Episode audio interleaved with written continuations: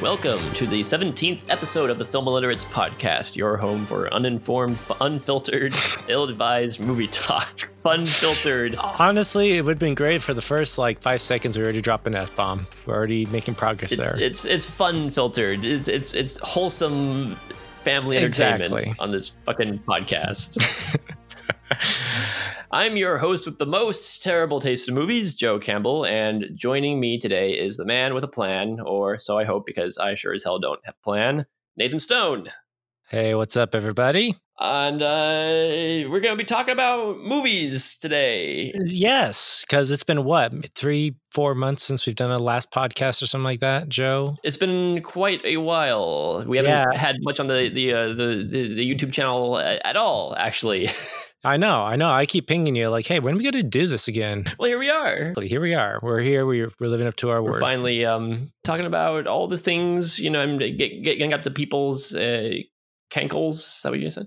People people get mad at us. Have you have you- looked at our at the comments on some of our videos? I have, yeah. People are such sticks in the mud. You know, they just don't know how to take a joke sometimes. Well, I mean, uh, to be fair, I'm, I'm I'm not the most tactful person, but yeah, we get a lot of, of hate comments. I should do a, a comment comeback video. That might be uh, might be fun. yeah, there you go. G- give uh, them a taste of their own money. You know, Just show off my, uh, my my further show off my ignorance.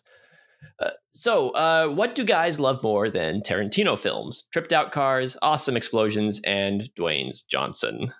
Well, a lot of things actually, but that's what we're talking about today. On this week's double feature episode, both Nathan and I caught the ninth film from Quentin Tarantino, Once Upon a Time in Hollywood.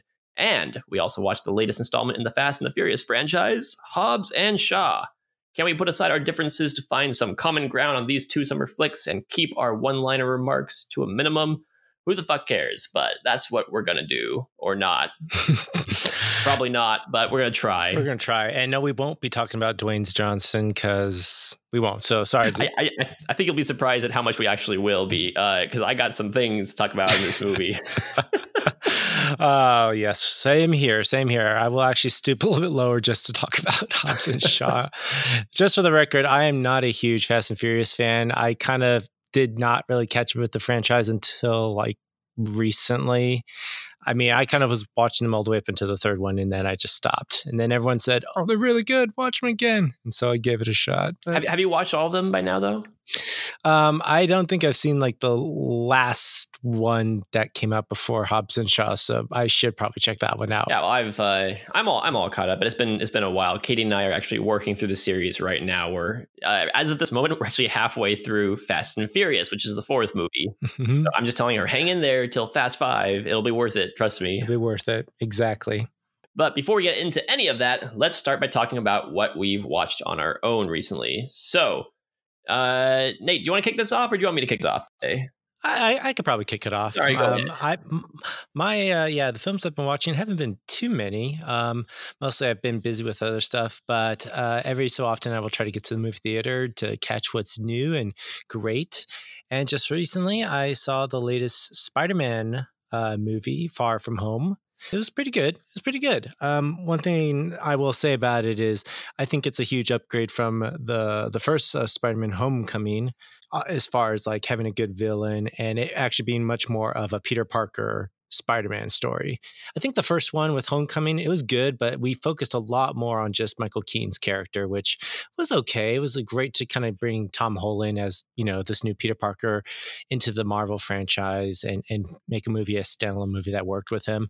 Um, as far as like all the other Spider-Man movies, it's it wasn't my favorite of them all. I mean, let's face it, Tom Holland's great as Peter Parker, and I think everyone just that's a huge sell for the movie in general.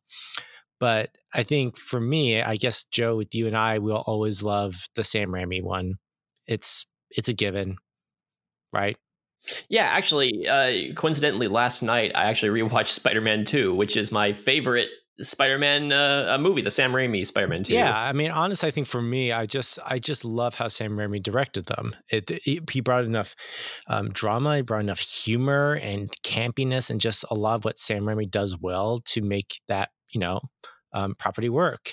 Um, I think this one, especially with this new take on it, it works.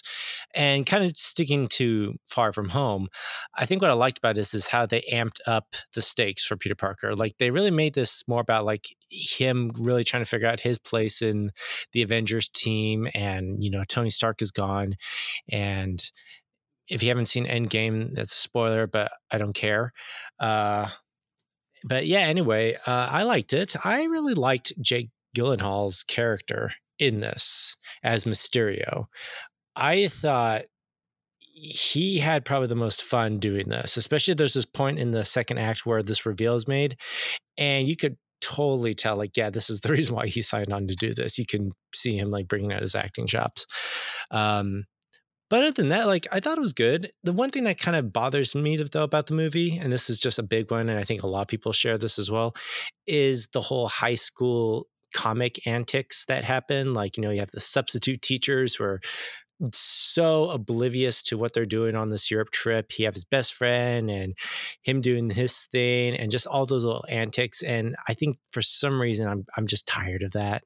I got really tired of it after like half an hour into the movie, I'm like, okay, can we please move on, please? Yeah, I, I actually really enjoyed Far From Home. I, I I liked it more than Homecoming, even though Michael Keaton is one of my favorite villains in the mm-hmm. MCU so far. Mm-hmm. But uh, I I don't know something something about Far From Home. I think I think the the the action was a little bit more interesting. Mm-hmm. Uh, I, I like I like Peter a little bit more in this one for some reason, and I can't quite pin uh, uh, my my my finger on it, and I'm not sure why. Because Peter, Peter Parker in these movies, he is from a generation that I'm just totally disconnected with, and I grew up watching you know the the Sam Raimi Spider-Man movies, which are so wonderfully intentionally campy, and I eat that stuff up. Mm-hmm. So this this works fine, but for me, I'm always comparing it in the back of my head to well, it's not the Sam Raimi Spider-Man movies, but it's still pretty darn good. Mm-hmm. And another thing, another thing that these movies uh, the, the Tom Holland ones struggle with is the fact that he is kind of just shoved into a bigger world and there's always that question of oh all this other stuff is going on around him. But i like it that they're kind of using him as a palate cleanser in that sense that he is kind of smaller stakes. I love jake gyllenhaal in this one. He's a lot of fun and what mm-hmm. they ended up doing with with with him in the whole third act was eh, great. It was a big spectacle set piece and uh they they they got a lot more cerebral with some of their action set pieces, which mm-hmm. I wasn't expecting, and I greatly enjoyed. So, so, some of the most interesting visuals since Doctor Strange. Yeah. So I quite enjoyed this movie. Yeah, and I think what's really great about this is what made all that work. Because Joe, I think you're right. The the action of this is actually very, very. Um, it's an it's an upgrade from like what we got with the first Spider-Man Homecoming, and I think what just made this so um, enthralling to watch was, you know, this technology that what's being introduced and that's one thing that's kind of cool about this is that they're making peter parker's spidey suit and what he's dealing with a lot more tech you know savvy like a lot more tech centric like the stakes he's dealing with like the obstacles the antagonists he's kind of going up against are are dealing in a very high tech world and he has to combat that. And and a, a lot of just like what we see in the second act as well as in the third act is just a lot of fun and how he is trying to battle that. And I thought that was great. Oh, also, um, really great uh, after credits. I was scene. about to say my jaw hit the floor. I was not expecting that. I hadn't read anything about it ahead of time, no. and I was just floored. Honestly, nobody in the theater was expecting that, but it was the biggest homage and the biggest hurrah and the biggest like oh my gosh, what the f moment that we've ever seen in a while for a lot I was of these. So happy, I was I was just giddy during that whole thing. it really now sets a new stage because it's like. uh it, I, there's a lot of possibilities that they can now go with this for the next 10 years of Marvel. So we'll have to see what they have up their sleeve. Yeah. But I want I want more of that. All right. Well, I think I've milked that movie enough. Uh, let's see. The next movie I ended up seeing more recently was Ari Aster's uh, latest uh, or second horror genre film, Midsommar. That was such a trippy movie. Um, Joe, I, I don't know if you've seen this movie yet. Have you? I, I, haven't. In fact, I haven't even seen Hereditary yet. I am behind when it comes to my modern horror. Okay, I, I have a couple of comments to say about this guy, and I'll, I'll, keep him very to a minimum because there's a lot I could say about this guy. I like what he's doing with the horror genre because he's really you can tell this guy knows his horror movies. Like he's delving into like the 70s and 60s like cult following movies, and there's a lot of just of the occult that he brings to a lot of the story in this and i think there's that it, it gives us such a creepy element to this is the fact like you know oh someone could be you know a worshiper of this kind of a cult and you could be totally brainwashed and sucked into this and that was just something that freaked me the most out about this movie is there's not a whole lot of like scare tactics or a lot of like um, jump scares that happen but it's just how it ropes you in to like this this community and what they believe in and just how manipulative it can be and just how these kids not knowing what's going on um, or think they know what's going on or being reassured of what's going on are so easily becoming victims as they go. It was such an experience but towards the very end kind of like with the hereditary it goes to this other place and you are not expecting and you can understand why a lot of people who are probably reviewing this movie are saying we were not expecting that and it it will it sticks with you in a bad way in a very bad way um, I think a lot of movies I, when I was watching this, I kept comparing it to is like The Wicker Man, um, even just a lot of like uh, Ingmar Bergman films as far as the style goes and really capturing the Swedish landscape. And stylistically, I love this movie. I love the way it was shot, how they handled light, how they handled the set. I mean, it's all just done in this one community. And probably one of the most lucid and most accurate acid trip depictions I've ever seen. Um, in just how they shot this a lot of like towards the very end like uh, they just like shoot the the atmosphere in a way that if someone was tripping balls yeah this is exactly what they would see. Um, so I, I would say this movie i'd recommend for anyone who can tolerate it. If you have a very low tolerance for just like horrific gore and even just explicit sex scenes I, I would highly not recommend this. Yeah, I again, Ari Aster is a blind spot for me right now. I've I've heard interesting things about Hereditary and that the, the ending is very polarizing, and that, that, makes me more interested to see it. Uh, Midsommar, from what little I've heard, there's not as much buzz around it now that it has come out. Mm-hmm. I, I the, the few things that I have heard is, is, is basically yeah, it's really good, but it's exactly what the the trailers kind of sell you on as you know creepy cult movie, yep. more or less, which I'm down for. I actually, I actually, watched The Wicker Man for the first time in preparation to see this, and I just didn't get around to seeing Midsommar. Are, are you talking about the Nicolas Cage Wicker Man, or are you talking about the original 1970s Wicker Man? The, the, the, the Christopher Lee one, the original one. Gotcha. Yeah. Yeah. Um, I will say this about something about Ari Aster, and, and this is one thing I like about his films so far.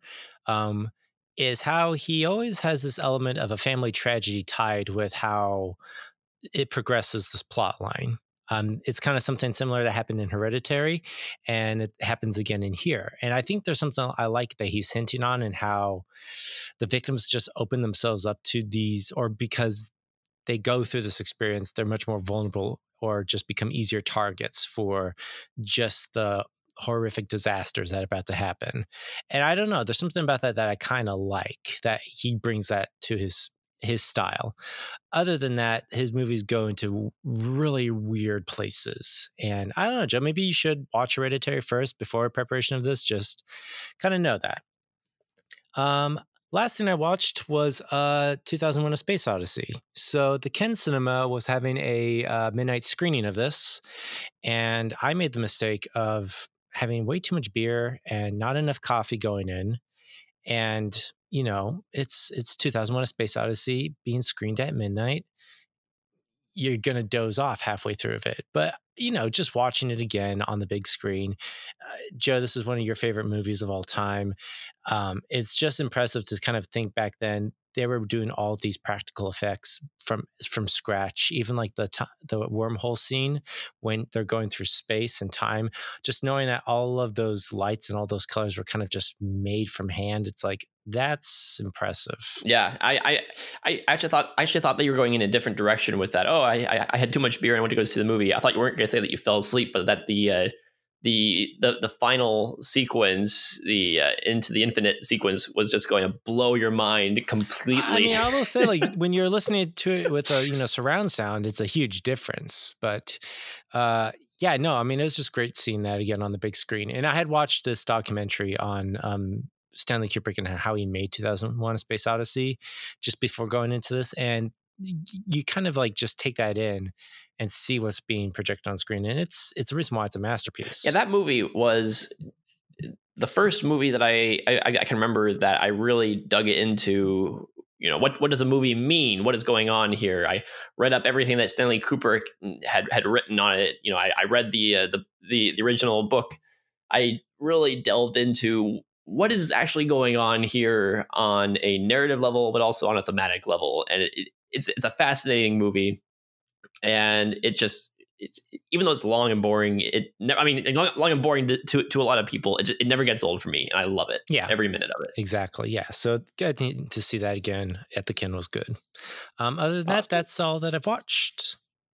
Alrighty. Well, I uh, a couple of things that I watched recently. I watched Juno for the first time this uh, this past week. Actually. Oh, interesting. You haven't seen that movie before. I had never seen it before. Juno Juno is a 2007 movie directed by Jason Reitman, starring Ellen Page and Michael Cera. It says faced with an unplanned pregnancy, an offbeat young woman makes an unusual decision regarding her unborn child. And I was looking forward to this one because kind of all, all, all every, everyone I talked to has had nothing but good things to say about this movie, and I just for some reason I hadn't gotten around to it. I think it's kind of in a, a genre, kind of the mumblecore mm-hmm.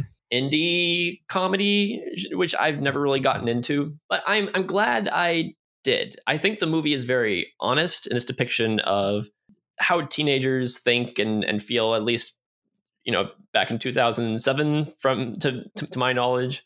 Diablo Cody's dialogue is a little ditzy, but it, it seems to fit the tone of the movie, I, so I was fine with it. I think, if anything, I remember seeing that movie when I first entered into college back in 2007. And I just remember the dialogue is something I think just made it stand out from everything else. I kind of feel like if that dialogue wasn't as quirky, wasn't as off the wall in, in its own beat, I don't think the movie would have worked. Well, yeah, it's, it's part of his whole identity, you know, all the, the that's one doodle can't be undid, home skillet, all, all that kind of stuff, which I know drives some people crazy, which I would understand if the movie wasn't good, mm-hmm. but the movie's pretty darn good it's it's it's it's one of the few movies where I desperately didn't want there to be drama watching it. I, and maybe maybe part of that's because I, I I'm a father, and you know I've gone through the whole we're having a kid and going up to helping my wife out through pregnancy and the childbirth and everything. So so Joe has experienced some PTSD at when watching this movie. yeah, exactly. So so I'm watching this. I'm just like and and like you know you know Juno is, d- decides she's going to uh, put the baby up for adoption, and she goes to meet the parents, and everything seems to be going well. And I'm just thinking like please please don't let there be any drama. This this is just a nice little movie to watch right now. Uh, here's one thing I kind of liked about the movie as well is there's a lot of moments when you think you could be really on the nose with what they're feeling or experiencing, but they use subtext very well in this movie. There's that one part where she's discerning, okay, should I go to the abortion clinic and get this done? And it's just because this one person said it has fingernails. She's like, dang it, why did you have to say it has fingernails now? Darn it. and that's kind of what changed her mind, even though that's probably not what the, it was the big reason. Yeah, there's a lot of a lot of nice little touches throughout throughout this movie. Uh, of, of course, when the drama does hit, that's that's kind of where the movie lost me because they bring in a whole kind of a, a an extra problem with Jason Bateman's character, and it feels like it's kind of coming out of another movie and I wasn't sure how it was fitting into this one. And I was kind of like, eh, I, don't, I don't know about this. This is kind of a out of left field sort of thing. But the way that everything resolved, I don't feel like I was quite satisfied with because I, I get that. Yes, life is messy. And I think that was kind of the point of the movie that we had to make the best with the situations we're given. But me watching this movie, I'm just kind of thinking like, I don't know if this is the the best thing for all concerned and I, I feel like I feel like everyone is just kind of making the best of a bad situation, but it didn't feel leave leave me feeling like I almost want to follow up with them, you know, a, a year or two down the road and see how everyone's decisions in this movie, how it's affected them, and whether they wish they could go back and do things differently or how are they going to move forward now. And so this is a movie that I would have loved to have seen a sequel come out like two years later, but it's a little bit, you know, late for that. yeah, I'm kind of wondering what a sequel to Juno would be about. Uh, maybe when she's like what, uh, like maybe ten years older, and the kid wants to track her down and actually wait. Oh, that, that there is a movie that's like that. It's called The Kids Are All Right. Never mind. anyway, mild recommendation uh, for Juno. It does. It gets a lot right. Uh, it rubs me a little bit the wrong way, but for the most part, it's a pretty good movie. Mm-hmm.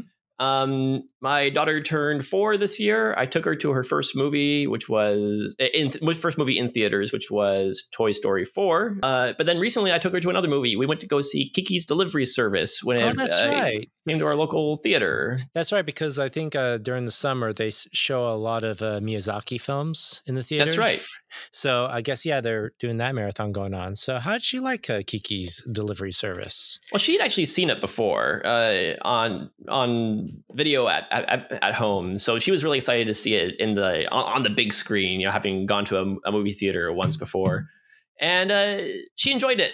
It's just a happy little movie. You know, it's this might be the sort of thing that I was kind of hoping Juno would be, which is oh no real big drama, but little things here and there, little little hiccups along the way. You know, according to the synopsis, a young witch on her mandatory year of independent life finds fitting into a new community difficult, while she supports herself by running an air courier service. So yeah, it's just this 13 year old girl who's a witch in training, flying around, flying around on her broomstick, trying to deliver packages to people and everybody likes her and she's got a few little social uh, drama you know the, the, there's this this snotty girl who's kind of mean to her and there's this little boy who likes her but she's not into him and uh, it just nice little movie. It's such a happy little movie and i i think we need stuff like this every once in a while. It was perfect for my daughter yeah, it's like you know, it's it's great when you can actually have a, a story where there is stakes. You know, there is a chance of losing something, but you know, most of the time, you know, you don't have to make it dark or dramatic like that. Like you're right, Kiki. A lot of Miyazaki's films, if you think about it, are not very uh, drama based. I mean, there's some, but a lot of them are just really to try and capture a, an experience or even just a childhood memory. I mean, that's the one thing I remember always just liking about Miyazaki films like Kiki's Delivery Service. My Neighbor Totoro is a lot of it is just us dwelling in that atmosphere, the forest, even in just in the setting. And sometimes kids need that. They need to learn patience and they need to learn to appreciate what's around them. And I, I, I think in some ways it's easier for us to really engage with smaller stakes than it is mm-hmm. with bigger ones because very few of us will know what it's like to have the weight of the entire world on our shoulders but everyone can relate with oh no they're, they're, they need to get from point a to point b we don't have a car and it's pouring down rain and this thing i'm carrying is going to get wet you know it's yeah little relatable stuff yeah exactly and i think that's much more fitting for you know kids at that age because it's like you know that's that's really all you do need to care about yeah. is not getting wet when you're going to school. You don't need to worry about oh. a witch that wants to, you know, take over half the town and you have the key. It's like, yeah, they can't handle that. anyway, that's a high recommendation for Kiki's delivery service. And uh, finally, I was so I I watched both versions of Little Shop of Horrors recently, the 1960 Roger Corman version and the 1986 uh, Frank Oz. I keep forgetting that yeah, there was a 1960s version of Little Shop of Horrors. Yeah, so I I'd seen the 1986 version before fairly recently, and it's become one of my favorite movies. It's it's it's, it's it, every time I watch it, I've seen it three times now, and every time I watch it, it just inches a little bit higher up on my best films of all time list. And when I say the 1986 version, I mean the 1986 director's cut version with the original ending, mm-hmm. which the, the original ending takes the the movie from being great to masterpiece. I know it's it's it's so sad when the studio system has to like chop up something that great because it's like you know over the sake of like oh we want to keep audiences in the theater we want this to sell tickets but it's like yeah, just give it the ending that the director intended it because that's why they're timeless. Well, that the whole thing behind that ending is kind of fascinating because Frank Oz wasn't really pressured to. In fact, uh, during the making of the movie, he was planning on doing the original ending, which is the same as the play, which is basically just a, a very, very dark ending, but a kind of whimsically dark ending because it's a musical. Mm. And he was going to use that ending, and his, I think it was one of his uh, writing partners or producers or someone helping him with the movie kept on telling him, this isn't going to go over very well with audiences. And he said, nah, it'll be fine. It's the same as the play. And they showed it to a test audience and they hated it. It was, and for this, Frank Oz talking, saying about how much people just, just were just quiet. And they walked out very down about the whole thing. So he uh, agreed to change the ending to a much lighter, happier ending. Uh, he was disappointed about it because there's, oh my gosh, so much effects work in that whole finale. I, I mean, just tons of practical effects that were lost for years. Mm-hmm. And he was bummed about that. And the people who worked on the movie were bummed about it but he he knew at the time that's what he needed to do to make a commercially successful movie. Yep. Uh, so I'm glad that we have it now restored. I think for today's audience, they're a little bit more open to something more eh, kind of nihilistically, bitingly, hilariously dark, but it's also fitting to the what happens in the story and with the characters, and it's it's all part of the tone. It's all part of the tone. Yep. So Little Shop of Horrors was based on a Roger Corman movie that was shot in like a week. and um, Jack Nicholson comes in. He, he plays the masochist in the dentist office. Uh, Dick Miller is, is in it as, as a guy who likes to eat flowers. And it's uh it's it's a comedy. It's it's not very good, honestly. Uh, for a Roger Corman movie, it's eh, it's okay it's just kind of boring and cringingly not funny with little bits of hilarity here and there. Uh, I was more interested in it just kind of historically. I'm currently reading the biopic of Dick Miller, mm-hmm. who's one of my favorite, most beloved actors. Uh, and it talked about his role in that movie, specifically in the making of that movie. So I was interested to, to watch it finally. Nice. Anyway, let's move on to our main topic, which is Once Upon a Time in Hollywood, and then we'll talk about Hobbs and Shaw. To my right is Bounty Law series lead and Jake Cahill himself, Rick Dalton. And to my left is Rick stunt double Cliff Booth. So, Rick, uh, explain to the audience exactly what it is a stunt double does. Actors are required to do a, a lot of dangerous stuff. Cliff here is meant to help carry the load. Is that uh, how you describe your job, Cliff? What, carrying his load? Yeah, it's about right. So before we get into this, I, I just want to give a disclaimer. We will be talking spoilers for both Once Upon a Time in Hollywood and Hobbs and Shaw. So I don't know when we'll jump into spoilers, but just from the get go, it's going to be a spoiler filled discussion. So you had your warning. And probably at that point, we lost half of our viewers or listeners. Anybody who's going to watch this this podcast has seen the movies by now. They probably have, or one of them. Uh, so Nate, what did you think about Once Upon a Time in Hollywood? Oh gosh. Okay. So um, I don't know how to say this properly, but I think this movie might be one of Tarantino's finest movies, but it's the least of his movies. And I'll explain. I think what Tarantino is doing here is not necessarily making a Tarantino film even though you can definitely watch it and you can see those trademarks everywhere. Like he has the drawn out scenes, he has the build up tension, he has the ultra violent explosion that happens at the end that just goes crazy. But honestly, if you really look at this, this he is not trying to make you laugh. He is not trying to, you know, give you a memorable, cool action scene, even though there are some peppered throughout it. But what I like about it is that he is really just trying to give you a look at a time period. He is really trying to give you a look in an era that was dying and being replaced. Um, so, the story in a nutshell Leo DiCaprio plays Rick Dalton, who is in kind of like a, an aging action actor, and his stunt double, who's played by Brad Pitt, are trying to still find work in the industry when they know they're kind of has beens, they're washed up, they're not getting the kind of recognition they are anymore. And they're just trying to find their way in this landscape that once was Hollywood, you know, as they come into the 70s. But there's this whole entire, you know, storyline that's around the actual Charles Manson murders of Shannon Tate. Eh, the ending is kind of something I think I'd like to try and get into if we have time, Joe, because I really like what Tarantino does in the end and what he's actually saying throughout the movie. Um, but I'm, in looking at it and thinking about it, he breaks away so much from his original style and I think a lot of that is in the editing. And I think a lot of it is that he wasn't really focused on giving us like memorable lines or memorable scenes with these actors. He's just trying to give them kind of like a look of what this was like. I mean, there's a scene where basically Brad Pitt drives home from, you know, dropping off Rick Dalton at his uh, place in the hills, and he just goes to his trailer where you see, you know, his weights are outside, has his bulldog that, you know, he's about to, you know, feed, and you spend 10 minutes of him just opening up these cans of dog food and him making mac and cheese.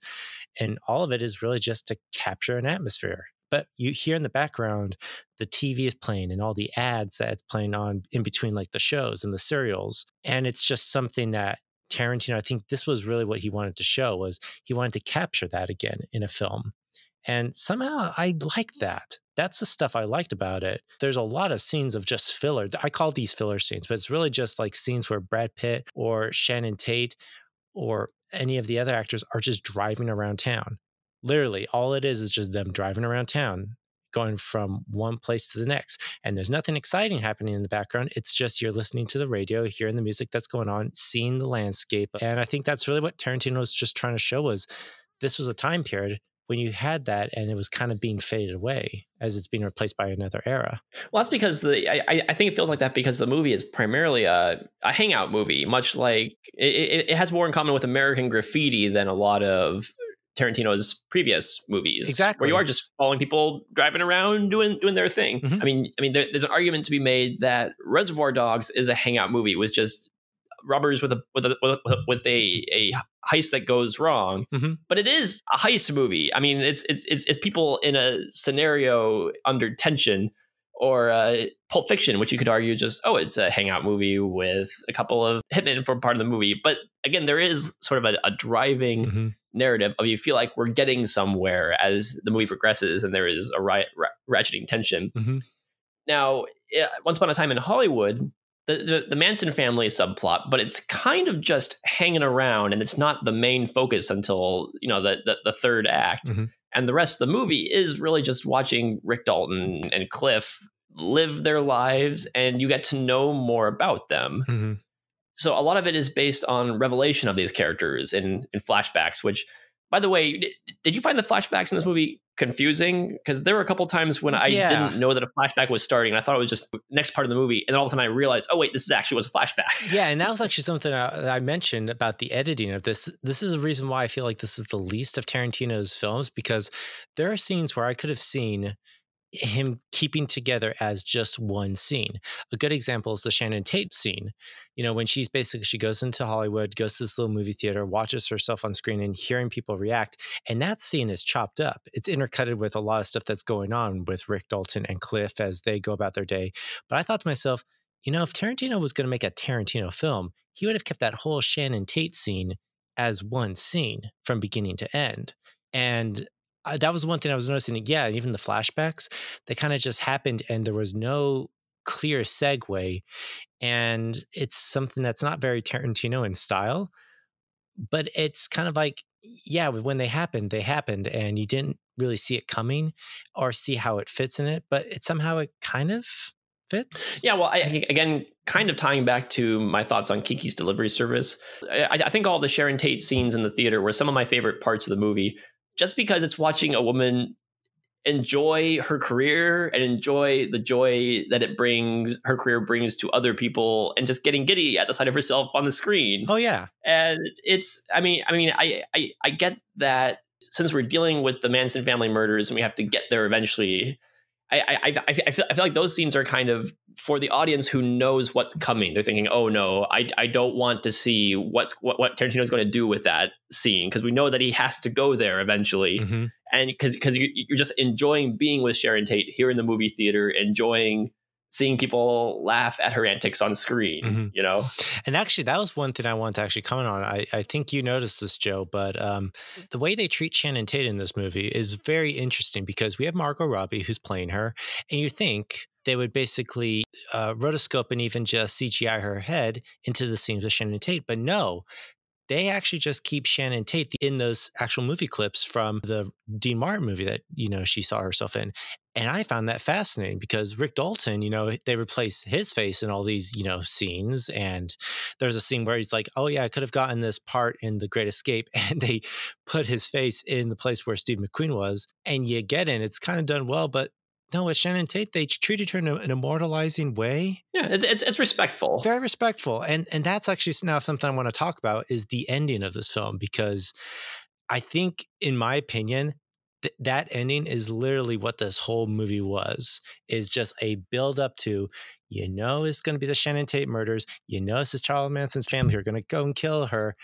You're just building up to it. In fact, in the last act, Tarantino in his writing actually specifically makes time codes of like at this time at night they're here at this time at night then this happens and it's building it up.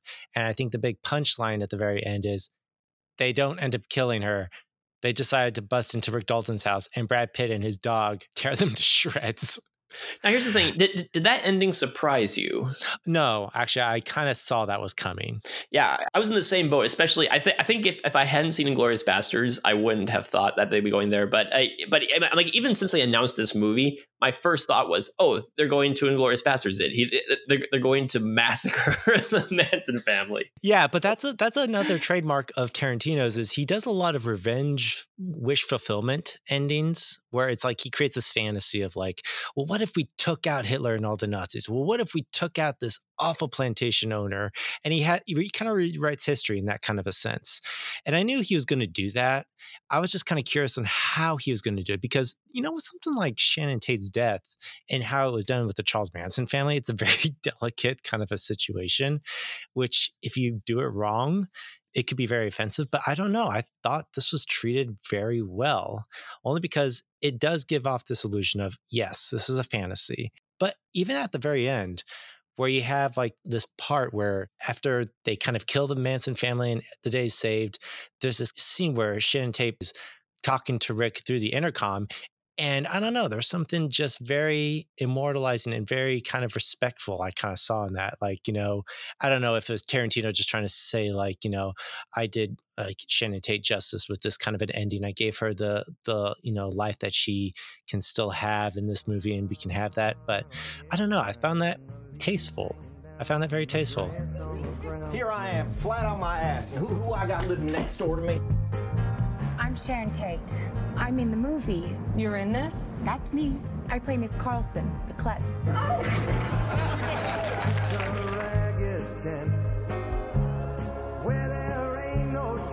Charlie's gonna dig you. So I, I, I quite enjoyed this movie quite a bit for for the most part. I think I might have a couple of issues with it though, and I'm not entirely sure. Is is is, is a thing. I mean, on the scale of Tarantino movies, I, I am not the biggest Tarantino fan. I've mm-hmm. greatly enjoyed more or less all of his movies to some degree, some than others. I enjoy them, mm-hmm. but I'm not like the, a Tarantino fanboy, or he's not like on my list of favorite directors or anything. Right. So a couple of things rubbed me the wrong way. One was the ending is a lot of fun and very cathartic and over the top and violent. Uh, but there's a little thing with with Cliff, who is Brad Pitt's character, that I'm not quite sure what Tarantino was driving at here, and I'm not sure how I feel about it. In that there's there, there's a running subplot that Cliff may or may not have murdered his wife. Yes, and mm-hmm. it's very plausible that he might have. The movie never tells you, but to us, the audience who's on his side, we think, oh. There's a chance this guy might have actually done this, but we don't know. It might have been an accident. Maybe he didn't. Maybe he did. Uh, but having that question in your in your head there kind of makes the ending a little less fun because then I feel like we're watching a maybe wife murder just bashing more people's faces yeah, in. I was kind of getting a feeling from that when he's basically taking out uh, t- two of the the the Manson girls in the way he did. I'm like, oh, this is kind of unpleasant to watch. Yeah, and and, and if it, if it was just something like you know bashing up Nazis, like good guys bashing up Nazis, then that's one thing and it's kind of fun. Uh, this though, I mean, like yes, the Manson family uh, are, are, are murderous monsters. But this guy is kind of giving into a darker side that he may have, and I don't know how I feel about that either. Yeah, it's, it's almost like is uh, Tarantino trying to justify this kind of uh, character, this kind of person's behavior, um, and, and giving it this kind of reward, which, and to some degree, he he does. And I mean, he kind of does get stabbed, and he does get taken out. Um, but but he's same, a hero. Everyone idolizes. Yeah, he, he, yeah, yeah, and it's kind of like is Tarantino trying to get on the stands of glorifying you know a character like this even though it's the manson family because he, you kind of put him against the manson family it's like well yeah any you know, wife killers can be better than the Manson family. But it's like, yeah, you're right. Is he trying to justify this or is he trying to vindicate, you know, well, well, well, well, I'm just wondering why he brought up the whole wife murdering subplot to begin with, because it's very intentional and he very intentionally doesn't tell you what happens. So I would love to hear Tarantino talk about this and how it relates to the end of the movie and why he put all that in there. Because I'd be curious to hear what his justification is for it, because just me not knowing, yeah, it kind of feels a little nasty. Honestly, and that's another thing I, I also had a, an issue with this movie is the writing. Um, uh, as I mentioned, it's the one film I like from Tarantino, but it's the least of his films because yes, his writing is not the strongest in this. In fact, there's a part in here where you're they're trying to show a passage of time of six months, and he does the laziest thing, which is he gives exposition of what happens to Rick Dalton and Cliff Booth when they go to Italy to film all these spaghetti westerns. And I kind of feel like, oh, Tarantino, you could have done something better than that. But I feel like, I don't know. I don't know if that was just him being lazy on his part or if there's a, a reason behind it. I'd feel like I'd have to go back and watch it again. But there's moments like that where you're right. He sets up this backstory with Cliff Booth and you don't know if he's trying to, you know, validate that kind of behavior or if there is truth behind it. But you're right. There's some parts where that falls flat. I, I think another thing people might have an issue with is the, when um, Cliff Booth goes to the Manson family ranch. oh, I love that scene. That's actually I, my favorite scene in the movie. Actually, I love that scene too. But a lot of people have been complaining about well, there's this buildup of him going to the house, and you want to know what's going to happen, and then it's like, oh, that's that's the reveal. Okay, that's um, why it's um so great. It's it's it's this it's, it's the tensest scene in the movie. All this build up, you don't know what's going to happen. And imagine how deflating it would have been if exactly what we're expecting is going to happen happens. I think, I think that's another thing that I kind of like about this movie is that Tarantino is actually, you know, building up our expectations of what we are expecting in his films and giving you something completely different. And I think that's one thing that I liked about this film is that he's breaking away so much from his style. He's able to create some very interesting scenes, but it's not going to be memorable in the same way that, you know, Inglourious Basterds or Django Unchained are, where it's like there's just such quotable lines. I mean, I'm trying to remember like if there's a quotable line in this or something that people would want to just like hang around and talk about, like, you know, everyone does with Pulp Fiction. There isn't a whole lot of that in this. There's and, the uh, uh, my, my my favorite joke in the movie is the the uh, it's called manslaughter and, and anybody oh, yeah, anybody yeah, goes to jail if they accidentally kill anybody it's called manslaughter. mm-hmm. Yeah, uh, the Bruce Lee scene, I love that. Yeah, yeah. So I love the scene at the ranch. I love Bruce Dern and his rolling over in bed uh, scene there. I always love I, I always love Bruce Dern. He's one of those actors that just brings a smile to my face whenever he pops up on screen. And but, honestly, that was very appropriate as well, just having Bruce Dern. I mean, obviously, you kind of knew he's going to show up because it's a Tarantino film, but I loved how he was placed in that scene and what that scene was all about. And, well, well, that role was originally supposed to be Burt Reynolds. Yeah, he, he, he was cast in that role until he uh, uh, died and wasn't able to wow, great, great way of bringing us down, Joe. I don't know where I was uh, going. Uh, no, actually, that. I want to. I didn't structure that sentence. Actually, properly. that's something I want to talk about before we wrap up our conversation on here. Is there's something I like about this movie that Tarantino is driving at? Hire having guys like you know Leo DiCaprio and Brad Pitt, who let's face it, they're movie stars, and they're bringing and they're leading this whole movie all the way through, and even like having actors like Bruce Dern, or even just revolving around this character like you know Shannon Tate, these are actors of the bygone days. And there's this whole melancholy of just, you know, these actors are kind of on their last few legs. They only have a few more roles or movies under the belt and they don't know what to do after that. And it's kind of just capturing that all. And I don't know, that's one thing I kind of liked about that one scene with Bruce Dern and Brad Pitt coming to say hi to him is it's a nice little reflection of that, of like, you know, old times and even at this ranch that used to be where we shot movies but these hippies have like taken it over and they're just squatting here. It, it's kind of a just an interesting look at this is what hollywood used to be and this is what it's become now. Yeah i will say i i'm i, I think in in hindsight i'm actually kind of happy that burt reynolds didn't end up playing that part because I I would have felt sad if the last time we ever saw Burt Reynolds on screen was as a a, a washed up movie ranch guy who's just being used by a cult would have been kind of sad. Mm-hmm. And honestly, um, and honestly, Bruce Dern I think fit that so much better. Honestly, oh, he's he's fantastic in there. Uh, one last thing I want to touch on real quick is uh, I, another another minor problem I had with this movie, but it was kind of the first thing that jumped out to me when as soon as I finished my screening was when the Manson family subplot takes place when they come up to the house that movie up until that point had been Rick Dalton's story just as much as it had been Cliff's story. And I feel like Leonardo DiCaprio's character, Rick, Rick Dalton, I feel like he's kind of sidelined at the end there. It's, it's, it's kind of like he, you know, he spends the whole, all of a sudden the movie isn't about him and Cliff. It's about these murderers and what are we going to do in this one scene. And he's just kind of sitting out in his pool and then in the, in the aftermath, he just kind of rushes in with his flamethrower and then says, "Oh no, Cliff, are you okay? Alrighty, see ya, bye." Mm-hmm. And so I feel like the movie's kind of taken away from him, uh, especially considered how much investment had been put into his his crisis and him acting with the little girl and wanting to be recognized and feeling like he's a washed up actor. And to be fair, maybe his arc concluded with going off to Rome and getting married and you can see that as kind of the the culmination of him coming to terms with where he is in his career and just enjoying it for that.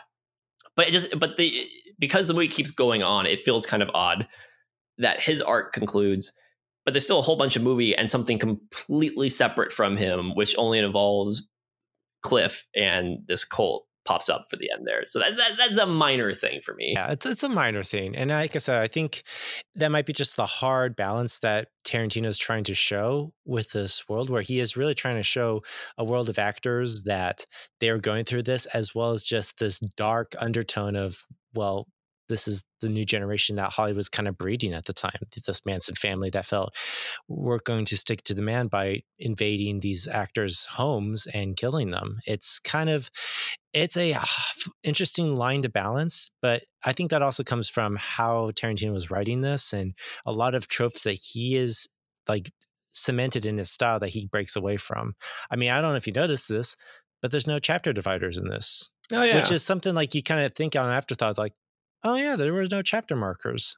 But I think it's not really kind of like the kind of story he's telling. He's not trying to show a a chapter driven story. He is just giving us a look of a time that's come and gone and what was being replaced. So I don't know. You're right. I think there is that that whole kind of like interesting focus change of we don't really feel like that uh, DiCaprio really completed an arc in the end, especially when he just comes in the end like that.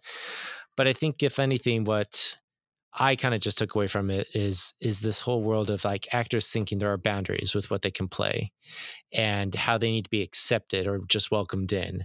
And I don't know, I think just at the very end, you're right. It would have been great if it ended on Cliff Booth.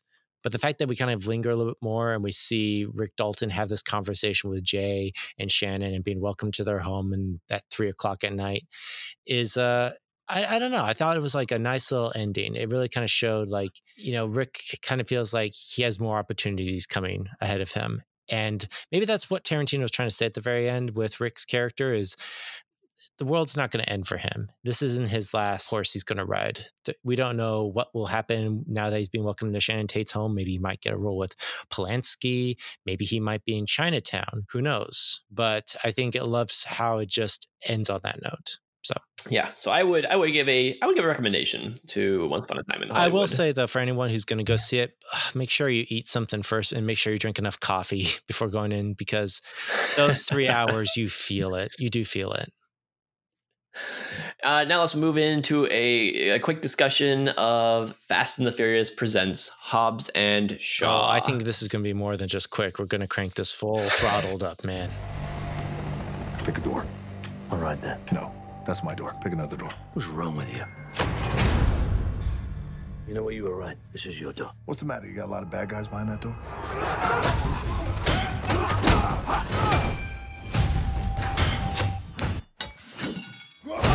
Lawman, Luke Hobbs, and outcast Deckard Shaw form an unlikely alliance when a cyber cybergenetically enhanced villain threatens the future of humanity. I had to, to reread that. I almost want to say cyberly genetically That is, enhanced. yeah, that is a tongue twister for sure. The movie's directed by David Leitch of Deadpool fame, and it is uh, stars Dwayne Johnson, Jason Statham, Idris Elba, and a bunch of cameos. Vanessa Kirby's in it as well, who is she was in Fallout. She was in Fallout, uh, Mission Impossible. If anyone, It also stars Ryan Reynolds and uh, Kevin Hart. oh, what's his Kevin Hart. I was gonna say who stars with The Rock and everything. that was actually when those two showed up in the movie. I got the biggest gut reaction of just laughs. I mean, just knowing them and just knowing what to expect from them, and just how Kevin Hart just came out of nowhere. He's like, "Hey, I'm Kevin Hart." I'm like, "Where?" And you're, you know, it would have happened, but it's like how they came in. It was just so perfectly timed. So, all right. Uh, I've been looking forward to this movie since the trailers came Mhm. out because I love the trailers, and I like Hobbs and Shaw in the Fast and the Furious movies. They're a lot of fun, and, uh, and th- I, I, I sat down for this movie. I was, I was I was all hyped up for it, and I just kind of got this sinking feeling after the first ten minutes, and it kept going down. And this was a late night showing, and by the time we get to that third act action scene, I was nodding off in the theater. Oh, I was having trouble paying attention uh, during the big action scene at the end. Here's the thing: this movie is just so. It, every time Dwayne Johnson, and Jason Statham are on screen, they're just shit talking each other. That's all their dialogue is the entire movie, and it's not even really clever shit talking either. Uh, yeah, you're right. It's like you know stuff that ten year olds would basically be doing, you know, to themselves. so many balls jokes. So many balls jokes. So many balls. It feels like this is like the missing dialogue from uh was it Good Boys that's coming out that the new Seth Rogen film. It's like this is all the dialogue that didn't make that cut. They're like, oh yeah, we're gonna give it to the Hobbs and Shaw movie instead. Yeah, it's just there. There, there. There's really nothing to their dynamic other than we're just every line's going to be a dick measuring contest. it's just eh, literally in, in, in many of these cases, Mhm.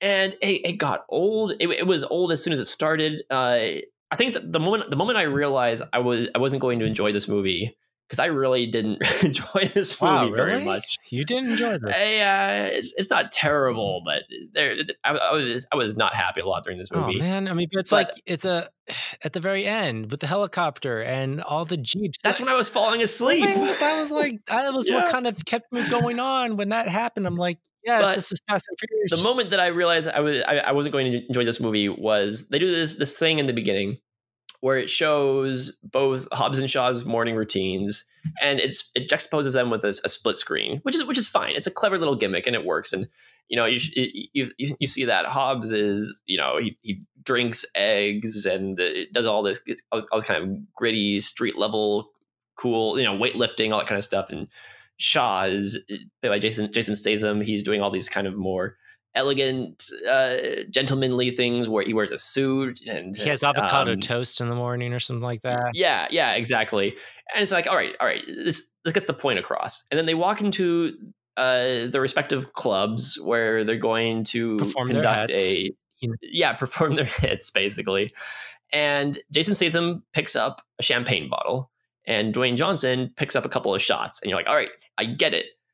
And then they do this stupid thing where Dwayne Johnson says, I'm an ice cold can of whoop ass. And Jason Statham says, I'm what you call a champagne problem. And I'm like, oh, we, we, we got that just from the visual joke like a second ago. But I guess you had to tell it to the dum dums in the theater Well- just because you want to be clever. Joe, Joe, this is the Fast and Furious audience, okay?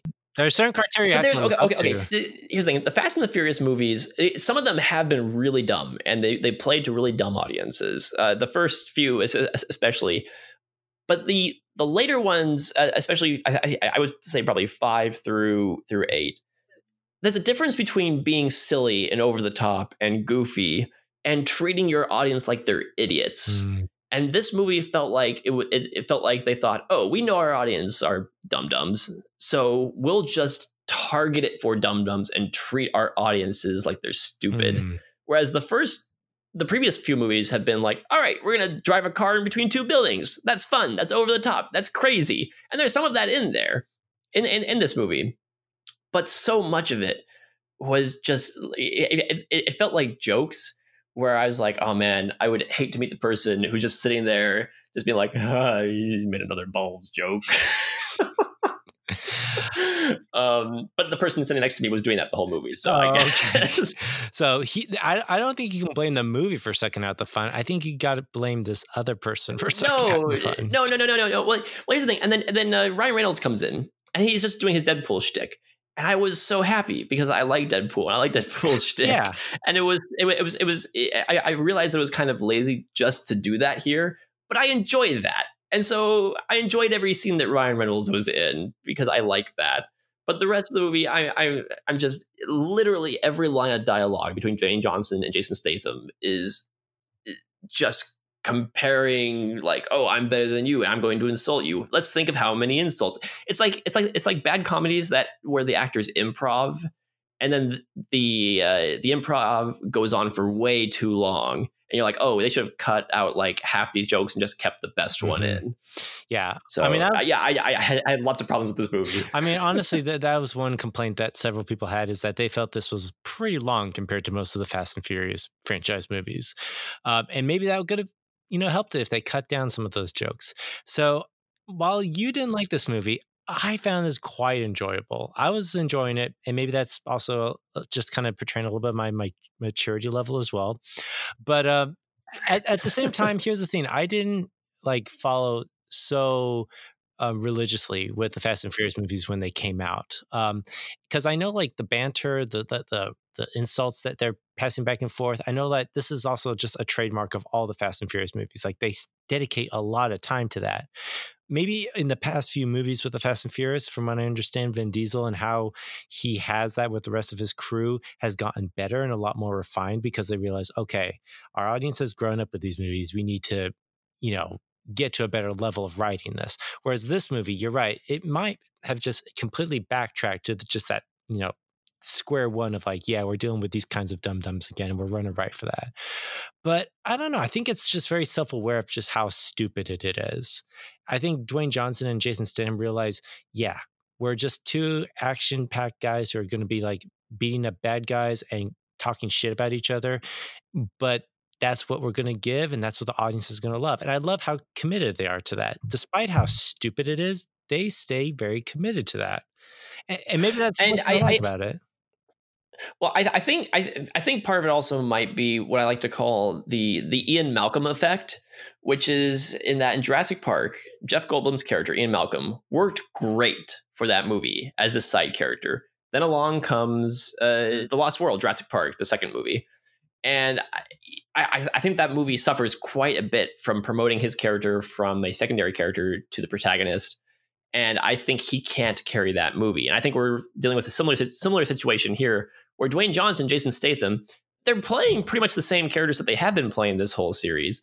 But I think they work better as secondary characters in bits and pieces. So, for instance, in uh, one of them, I forget if it's six or seven, Dwayne Johnson has this scene I think where he like doesn't he like rip like a Gatling gun off of a helicopter and walks around with it on top of a building, shooting down buildings or something. I don't Pretty remember much. Yeah, that sounds accurate. but that worked because it, it, it, it- you see, I remember that scene because it was a highlight of that movie, and I was like, oh yeah, that was the fun scene where Dwayne Johnson goes crazy and picks up a giant gun. This movie is nothing but that, and when you have nothing but that for two and a half hours, it just really wears down on you, and you're like, all right, where's the straight man? There is no straight man in this movie. Everyone's ratcheted up to eleven. I mean, I guess there is one straight man, um, but it's not a man. Uh, Vanessa Kirby. I think she plays a straight girl in this, and sort of. I mean, she's uh she's toned back, but she's still all buddy buddy chummy. I mean, what we need is a character who can be like, all right, we need to get down to business. This is what we're going to do. Stop stop goofing off, and then they're going to keep goof, goofing off. She wasn't really that. She just kind of was a, was along for the ride and just went along with their antics, even though she wasn't on the same level. and at the same time, like as I was watching it, and I see what they're trying to do with her character, I'm like, you could have had this opportunity to make her that straight character to kind of like bring everyone back to ground base. Let's figure this out. I have this thing in me. We need to get this out, and constantly reminding them about that, which she tries. But you're right, she gets kind of brushed aside, and it's a shame because I think she does some good stuff with her character when she has the chance, but then she kind of just gets demoted to the damsel in distress scene and it was a problem I had with her She- character she's for sure. she is basically the MacGuffin of the Pretty movie. much, yeah. Um, and Um, I love Idris Elba. Idris Elba was having a hell of a time. Oh, yes, you could. He's, I love how he's like, "I'm the Black Superman," and he's just like completely just owning that. Like he is on this motorcycle that's just like changing with him, and it's like it's his stuff is really fun to watch. You see, I, I- I think when Idris Elba's on the screen, I, I I get that he's having fun. He's just there to, all right, I'm going to play this this this over the top role, and I'm just going to roll with it, you know. And he, he does it with this kind of cool, you know, shrug that that that that he has. Uh, but then we have Dwayne Johnson, Jason Statham. Again, I I, I think their chemistry is one of the worst things of Oh, this movie, even though it kind of makes up the movie. I, I really, but but part of that also is because I. I felt like they were trying too Hmm. hard. Dwayne Johnson is there just to say like, "Hey, I'm going to give you a one-liner here. I'm going to give this really fun line. This here comes the next one." And Jason Statham just sitting there like, "I'm here to to to say something about God projectile vomiting in my eye." Yeah, you're right. I um, I guess when you think about it, it's it is kind of it draws too much attention to itself on that kind of an end, and maybe that's something like I guess you know it works with someone like Kevin Hart and Dwayne Johnson because if it's a size thing, you know, you get the short guy and the big, you know, Samoa guy, and their antics together fit. You're right. With them, they're just too different and they're not polarizing in the good way.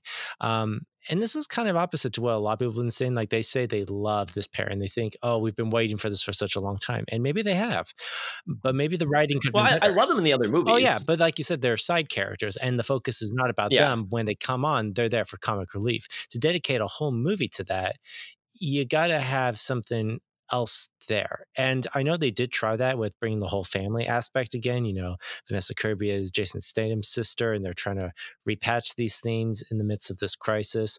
You have Dwayne Johnson's character who has to go home and repatch things that he hasn't done with his family and, and bring them into the mix to help have them help them save the day at the very end. I thought I was going to like that scene a lot more with them all dressing up in like their Samoan tribe, you know, garbs and them like doing the Haka chant just before they go out clubbing these bad guys to death. Um, but it didn't have an effect on me. I think you're right. I think towards the end, I was kind of like losing it. I was like, eh, it's it's losing steam at that point. Yeah, and, I, and again, at that point, it was just kind of it, it was it was it was late at late at night. I, I got everything that happened. I didn't actually like fall asleep, fall asleep, but I was starting to nod off because I think at that point I just it's two and a half hour long movie, and I just wasn't invested in any of these characters beyond a oh this is a fun action scene and here's another fun action scene. I did feel like it kind of felt like it went on for too long.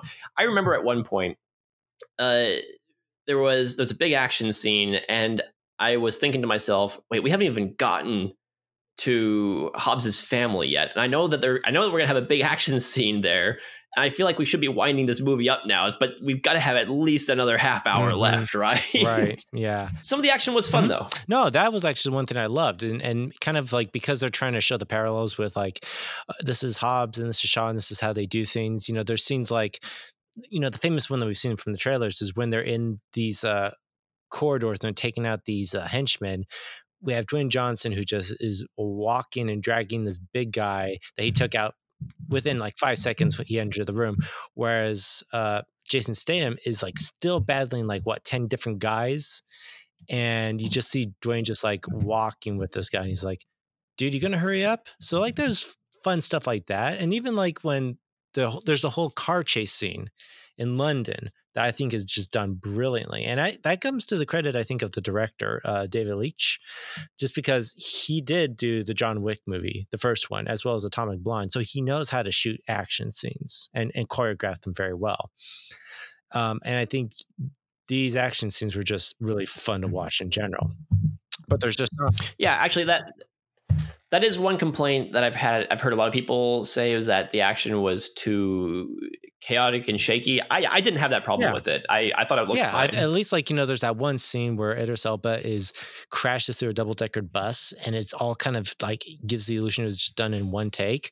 I'm like, okay, that's that's impressive. That's the kind of stuff I like to see.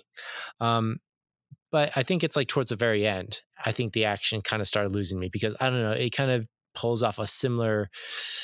Yeah, Fast and Furious moment where it's like five cars get all hooked up together to bring this helicopter to the ground again. I'm like, yeah, and we've seen that before. we've seen that before, which, which, is weird that we can say that uh, in, in 2019. Yeah, we've seen we've seen ten cars bring down a helicopter before. What else you got? Yeah, but these are Samoas. It's like, yeah, but we've seen it before. We we, we are uh, not easily impressed in this in this day no, and age. We're not. You know, you know. Imagine back in the in the 80s, yo, dude, we hooked up 10 cars to a, a helicopter. Oh man, that's look, look great. Nowadays, we're just like, yeah, what else you got? What else you got? Uh, I, I wish that uh, what's her name uh, Gonzalez from Baby Mm-hmm. Driver. I wish that she was in more of the It- movie. She that was would be great. nice. Yeah, that would be nice. I, I hope Ryan Reynolds comes back for future movies because I like I like his Deadpool shtick. It's, it's fun. I think you know what's hilarious about that is um, I think they literally just hired Ryan Reynolds. Like, hey, can you come in? We do not have lines for you, but can you just like just ad lib on the spot? And he's like, sure, yeah, just give me a camera. Can you just play Deadpool? He that's what he's going to be for the rest of his life. Is he's going to just Deadpool every single movie he's in, and hey, it's better than being Green Lantern. that is true. And he will continue to call out to that movie as well as Wolverine X Men Origins. uh, I, you know, you got to appreciate also someone like Ryan Reynolds who's gotten this far in his career, but he is still willing to make fun of himself. And that's one thing I did like about this movie is that I think Dwayne Johnson and Jason Statham know they're a shtick. They know they're a shtick. And they're going to continue doing that just because they know that's what audiences pay their tickets for. And I think that's the one saving grace, at least in this movie, is like they give what the audience was hoping for, which is Dwayne Johnson and Jason Statham calling each other dick names and kicking ass. That's basically what they brought. That's what they delivered, and I applaud them on that. Yeah, they certainly delivered it. Not my not my thing, at least not for a full full full movie. Maybe if Mm-hmm. it was shorter, maybe I, I I wouldn't have felt as strongly about it. And again, I, I didn't hate this movie. I No. mean I mean I I think I think on Letterboxd I gave it like a two and a half out of five stars. That's pretty low. well, I mean it's not. I mean three is technically positive, so Mhm. two and a half is like right there in the middle. So eh, when when I graded this movie, I just kind of thought, ah, it was it had a lot of cool action scenes, and uh, there there are a few moments that made me laugh, but just overall. I I did not as someone who enjoys a lot of the Fast and Furious movies. I this movie just did not do it for me. Um, yeah, I don't know why. Maybe you just needed some uh, of those what Applewood cigarettes that DiCaprio was advertising at the end of Once Upon a Time in Hollywood. Which, by the way, let me just say, I actually love the fact that the movie Once Upon a Time in Hollywood ended on that note. I am I am not a smoker, but that that that commercial made me wish I was. You could look just like DiCaprio if you smoked this. He he made those cigarettes look damn uh, appetizing. I got I got to say. Actually, you know what? The, you know Uh, what the great. you know what the actual commercial ad in there that got me the most was at the very very end of the credits when they played the Adam West Batman promotion. That was fantastic. I was listening. I'm like, oh, thank you, Tarantino. That brings me back. So Nate, I presume you would recommend Hobbs and Shaw? I think like if if if that's something that okay, so like if you saw the trailer and you said I want to see that movie, you're gonna get that movie. Literally, it's in the trailer. It's going to deliver on that end. I, I don't think it's going to give you anything you weren't expecting. It's not going to give you something that, oh, that was a weird 180 that we were not expecting. No, it's it's going to deliver what you saw in the trailers. And I would say if, if that's what you want, yeah, go ahead and give it a shot. If you love Dwayne Johnson and Jason Statham and that's everything that you wanted to see in this movie and nothing else, yeah, go ahead and give it a shot. Um, but I think, you know, for me, I guess because I didn't really grow up with the Fast and Furious movies, a lot of the stuff, Joe, that you said, okay, this was done better in Fast and Furious 5 and 6 and 7. Yeah, maybe. But for me, I, I enjoyed this. And maybe it's also because originally a friend and I were going to go see Once Upon a Time in Hollywood. They are sold out. And so we were like, well, what's the next best thing? Oh, Hobbs and Shaw. Well, okay, we'll do that. And so maybe my expectations were lower for this movie, and maybe that's why I enjoyed it more. Well, there you go. That that that, that always helps. I've I've found. Too. Yeah, just realize it's going to be shit, and it'll be just good shit. anyway, uh, that'll be it for our once upon a Hobbs and Shaw in Hollywood episode of the Film Illiterates podcast. I really hope that's going to be the title of this episode, Joe. That would be as of right now. Unless I can think of anything better, which I probably won't be able to because I'm a lazy bastard. Uh, that probably will be. Honestly, I think that just that's perfect right there. Just keep that title as is, no edits. Uh, Nate, where, where can people find you? All right. Well, you guys can follow me on Instagram at uh, Nathan Stone Films. Um, you can also find me here at uh, Film Illiterates. I do these podcasts with Joe and Alex, who is not here with us tonight. We should mention that at the very beginning. I was actually really hoping he was going to be part of this talk because if there's anyone who's a huge Tarantino fan, it's him. We'll have to bring him on when he uh, catches it on Blu-ray because I guarantee you he's not going to make it out to the theater. To Honestly, it. he is the one person who's always behind on the times. Um, we actually need to give him a, a, a what was it like he listens to a lot of music so we got to give him a music podcast one day you know give him music music episode yep and we'll be the ones who like oh yeah we didn't listen to the album sorry i don't i i don't listen to anything any, anything newer than 1992 which is kind of true actually. Well joe where can we find you then uh, you can find me on uh, Film Illiterates uh, or at Film Illiterates on, on Twitter. I also run the Film Illiterates Facebook page, but I'm not as active on there. And you can find me on Letterboxd if you look up uh, film underscore illiterate. You can uh, follow up. I vlog everything I watch on there, so you can uh, see my my terrible taste of movies and everything all, all, my hot takes. So many hot takes. Lots of hot takes. Lots. At least they're not like uh, hot cakes, which is what Dwayne Johnson eats in this movie. A huge freaking stack of them. Do we see him eat any of those, or do they, or do they just pile up like like a two foot tall pile of pancakes in front of him? I, I think it's a given that everyone knows Dwayne Johnson eats that many pancakes in one sitting. He can't. You think those were real pancakes, or are they just like like like fabricated like plastic pancakes? I guarantee you, probably that's like that was his meal for the day. So like, yeah, just give me a full stack. I'll, I'll just eat here on set. And it's like, okay. anyway, uh, tune in uh, film uh, youtube.com slash film literates uh, keep up on every all our videos. Uh, go go through our backlog. We got a lot of uh, great videos to make you very angry because we didn't like some uh, uh, classic movies that you may have liked. What is one that people give you so much shit for, if you don't mind me asking? Oh, one of them is uh, uh, Repo Man because uh, Alex and I just did not we we weren't on the same wavelength as that movie. And I, I enjoy Repo Man quite a bit, but I don't think it comes across as we liked it very much in the video. I mean, I honestly, I give you guys a break for that because that's like one of your first ones as well. So you've you've grown better. This was early there. Uh, Boys from Brazil, we get a lot of shit for too. Really? Uh, but that one just kind of like anybody looking for a Boys from Brazil review is going to love it. And I, I, I do like that movie, but again, that's one that I think we talk about the negatives more than the positives, and we come across as being down on it, even though I actually do really enjoy that movie. Honestly, people need to get thicker skins, man. Thicker skins. Yeah, we're we're we're we're having fun here. We all have fun. Yeah.